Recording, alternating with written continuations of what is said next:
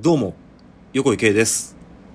なぜかですね、最近になって、突然、いっぱい再生していただけるようになったんで、ちょっと調子こいてるんですけど、今回も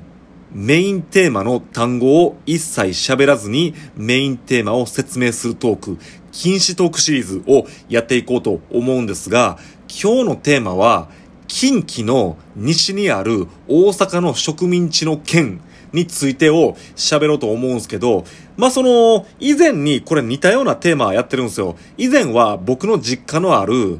近畿の東端の湖しか取り柄のない県っていうトークをやってましてですね。まあそれについてはそのリンクを貼っておくんで、もし興味あったらまあその回も聞いてほしいなと思うんですけど、まあその僕の実家のある近畿の東端の湖しか取り柄のない県っていうのは、まあ要するにこれは京都の植民地やっていう話をしてるんですよね、その時に。それなぜかっていうと、その湖からいっぱい水がドワーって出るんですけど、その水をいっぱい出すための水門があるんですけど、その水門を京都市が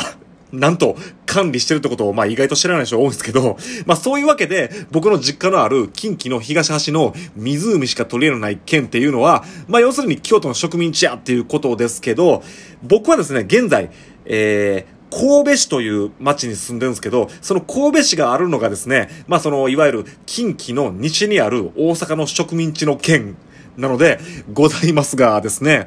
まあ、本当にこれ、大阪の植民地やなっていうことを、日々感じながら暮らしてるわけなんですよ。なんでかっていうとですね、関西人からしたら、したらですよ。関西人からしたら、京都と大阪と、そ、そして今僕の住んでる近畿の西にある大阪の植民地の県なんて全然違うのに、まあその関西以外の人からしたら、どれも一緒やと思われてますし、実際、その関西というかその近畿に住んでる僕もですね、まあ大して変わらんなと正直思ってるところもあるんですよ。で、その一つとして象徴的なのがですね、僕はその大阪の西にある、おあのーまあその植民地の県の、にある神戸という町に住んでるんですけど、関西人以外はですね、その神戸という町は大阪のすぐ隣にあると思ってる人が結構多いんですよ。これなんでかっていうと、その僕普段ライブハウスに勤務してるんですけど、あの、ツアーミュージシャン、要するに関西以外からちょっとまあ旅をしてくるミュージシャンがいて、その大阪とか、まああと、まあ岡山とか広島とか、まあ京都とか、まあまあ、要するに、近くに、近くでライブした時に、ついでに神戸でもライブしたいから、ちょっとやらせてくれませんかっていう連絡が来るんですけど、あのまあ、それはいいですけど、その岡山からも、大阪からも、まあ、なんなら京都からも結構遠いですよって言うんですけど、いや、遠いって言ったってそんなん、すぐ、自転、あ、あの、電車で、あの、ピャッと行けるんでしょって言われるんですけど、いや、すいません、あの、大阪から電車で、まあ、新快速乗っても30分はかかりま、40分ですね、40分かかりますよって言うたら、嘘って言われるんですけど、その、大阪から神戸までですね、えー、何区間あるか忘れましたけど、まあ、大阪、尼崎、西宮、芦屋、神戸っていう、まあ要するに、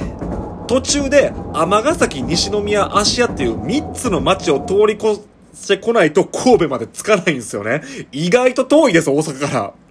それ分かってない人多いんですよね。で、しかも、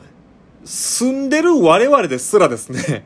尼崎、西宮、芦屋なんて、もうほとんどこんなん大阪やって、住んでる人もみんな思ってるんちゃいますかね。だって、尼崎、西宮、芦屋に住んでる人って、ほとんど会社というか仕事大阪の人ですもん。大阪にそっから出勤してますもん。まあ、そっから神戸に出勤してくる人もまあいるっちゃいますけどね。で、さらにその神戸の西隣がまあ、明石で、明石からさらに加古川、姫路と続くんですけど、まあ、明石の人も大阪に出勤してる人多いんちゃいますかね。まあ、あの、関係ないですけど、最近、明石はですね、その保育園を無料にしたりとか、子供の給食費とか、医療費なんかを無料にしたりしてですね、あの、子供を産む、まあ、世帯の人は、どんどん神戸から明石に引っ越しててですね、今神戸は人口減少が止まらないんですけど、明石は人口がどんどん増えていって、しかも子供がどんどん増えていくんで、あの、明石というのは、これ全国でも有数の全然少子化問題がないというか、むしろ子供が多い町に、まあ今なってるんですけどもね。ええ。まあそんなわけで、その、大阪の植民地といっても仕方ない、まあ、その大阪の西隣の県なんですけど、そのさっき言ったその、西宮には、西宮にはですね、阪神タイガースがあるんですよ。まあ、あの、甲子園球場もありますし。でですね、あの、尼崎や西宮から北へ行くと、伊丹という町とか、あと宝塚っていう町があるんですけど、伊丹という町にはですね、大阪空港ですね。大阪国際空港があるんですよ。伊丹空港ですよ、俗に言う。大阪空港って名前ま、名前がついてるのに、実はそれ兵庫県に あるんですよね。まあそれはあの、東京ディズニーランドが千葉の浦安にあるのとまあ一緒みたいな感じですけど、さらにはその宝塚歌劇団で 有名な宝塚、これも実は兵庫県なんですよ。大阪って思ってる人多いですけど、みたいな感じで、まああの、ほとんどもう大阪と区別がついていないという状況になっている、あの、近畿の西にある大阪の植民地の県なので、ございますが、これ意外と知らん人多いんですけど、実は無駄にだだっ広いんですよ。近畿の西にある大阪の植民地の県っていうのは。それはなぜかっていうと、その、北海道、沖縄を除いたら、全国で唯一日本海と太平洋に面してる県なんですよ。まあ太平洋というかまあもうほぼ瀬戸内海ですけどね。南は。北は日本海、南は太平洋、まあ瀬戸内海に面していて、なおかつ、あの、最南端には淡路島という島があって、その淡路島という島が、まあその瀬戸内海の中に浮いていて、それも実は兵庫県なんですけどね。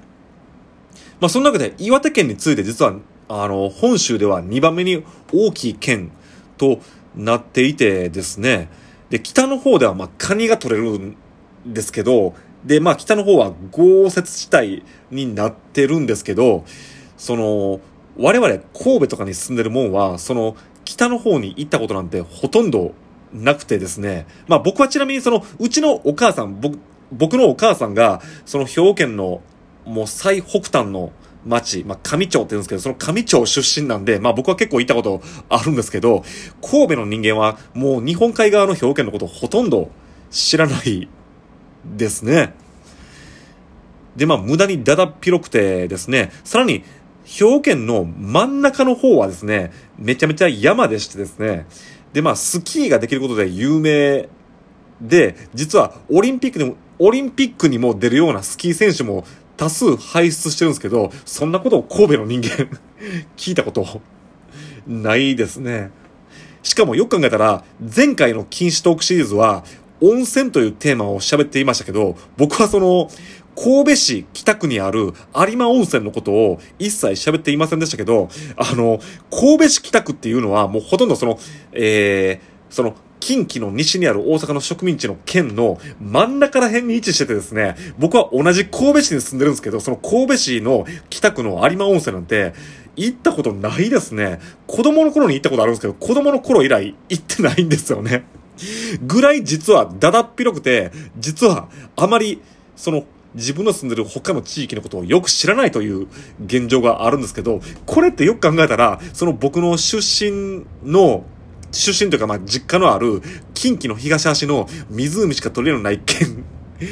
でも似たようなことが言えますね。まあ、その湖の県はですね、真ん中の湖が邪魔で他の地域に行ったことがほとんどないという実情があるんですけど、まあその僕の今住んでいる近畿の西にある大阪の植民地の県はですね、真ん中に山がドーンってあって、まあ北に日本海があって、南にまあその瀬戸内海があってで、その真ん中の山が邪魔し、邪魔してて、まあ北の方にはあんまり行かないですし、しかもその、真南に、さっき言ったその尼崎、西宮、芦屋、神戸、明石、加古川、姫路、辰野、赤穂っていう、その、もう、いわゆるその大都市が、あの、あろうことがその、南のその瀬戸内海沿いにずーっと連なってるんで、実はもうほぼ北部は田舎すぎて、まあ、かそってるっていう感じですかね。まあそれは、京都も同じことが言えますけどね。まあ、そんなん言ったら怒られますね。そんなん言ったら、その、以前にこの10分も横に出てくれたコントをやってるお笑い芸人のさだしくん。彼はその、真ん中ら辺にある西脇市っていうとこ出身ですし、さらにあの、以前に出てくれたソロギタリスト、インストギタリストの久保田敦くんは、そのうちのお母さんの出身の上町の隣の豊岡市というところ出身なんですけど、まあ、北はかそってるなんて言うたら怒られますね、この二人に。まあそんな感じで、あの、悲しいですけど、ほとんど大阪と区別がつかない、えー、近畿の西にある大阪の植民地の県、えー、今日は兵庫県についてを喋ってみました。